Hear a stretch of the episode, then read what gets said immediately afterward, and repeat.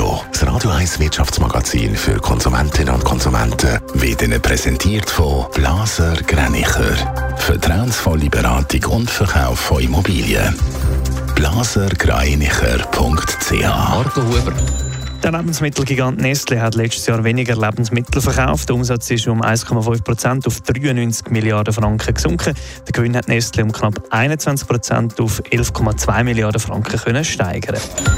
Das Winterthurer Industrieunternehmen Sulzer hat letztes Jahr mehr Umsatz und auch mehr Gewinn erzielt. Der Umsatz ist um über dreizehn Prozent auf knapp drei Komma drei Milliarden Franken gestiegen.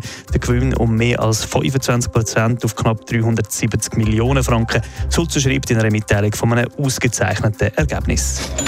Die Zahl der Erwerbstätigen in der Schweiz ist im vierten Quartal zweitausenddreiundzwanzig um zwei Komma zwei Prozent gestiegen. Das schreibt das Bundesamt für Statistik. Im Vergleich dazu zum Vorjahresquartal ist die Quote der Erwerbslosen leicht gesunken, nämlich von vier Komma eins Prozent auf drei Komma neun Prozent.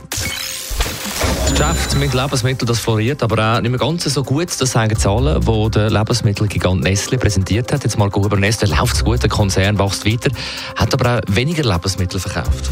Genau, das ist so. Das sogenannte organische Wachstum ist letztes Jahr bei über sieben Prozent gelegen. Der Hauptgrund dafür sind die Preiserhöhungen bei diversen Produkten von Nestlé gewesen, heisst in einer Mitteilung vom weltweit grössten Lebensmittelkonzern.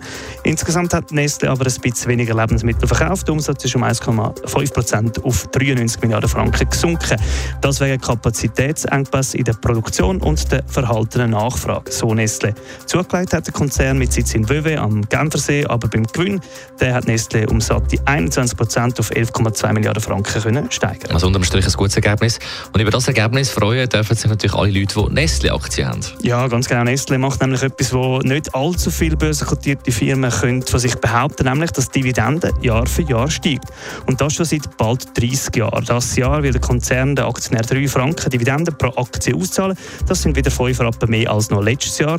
Es gibt zwar Firmen, die mehr Dividende ausschütten, aber doch kann man sagen, Nestlé ist wohl eine der konstantesten Unternehmen in diesem Bereich. Netto, das Radio eins Wirtschaftsmagazin für Konsumentinnen und Konsumenten.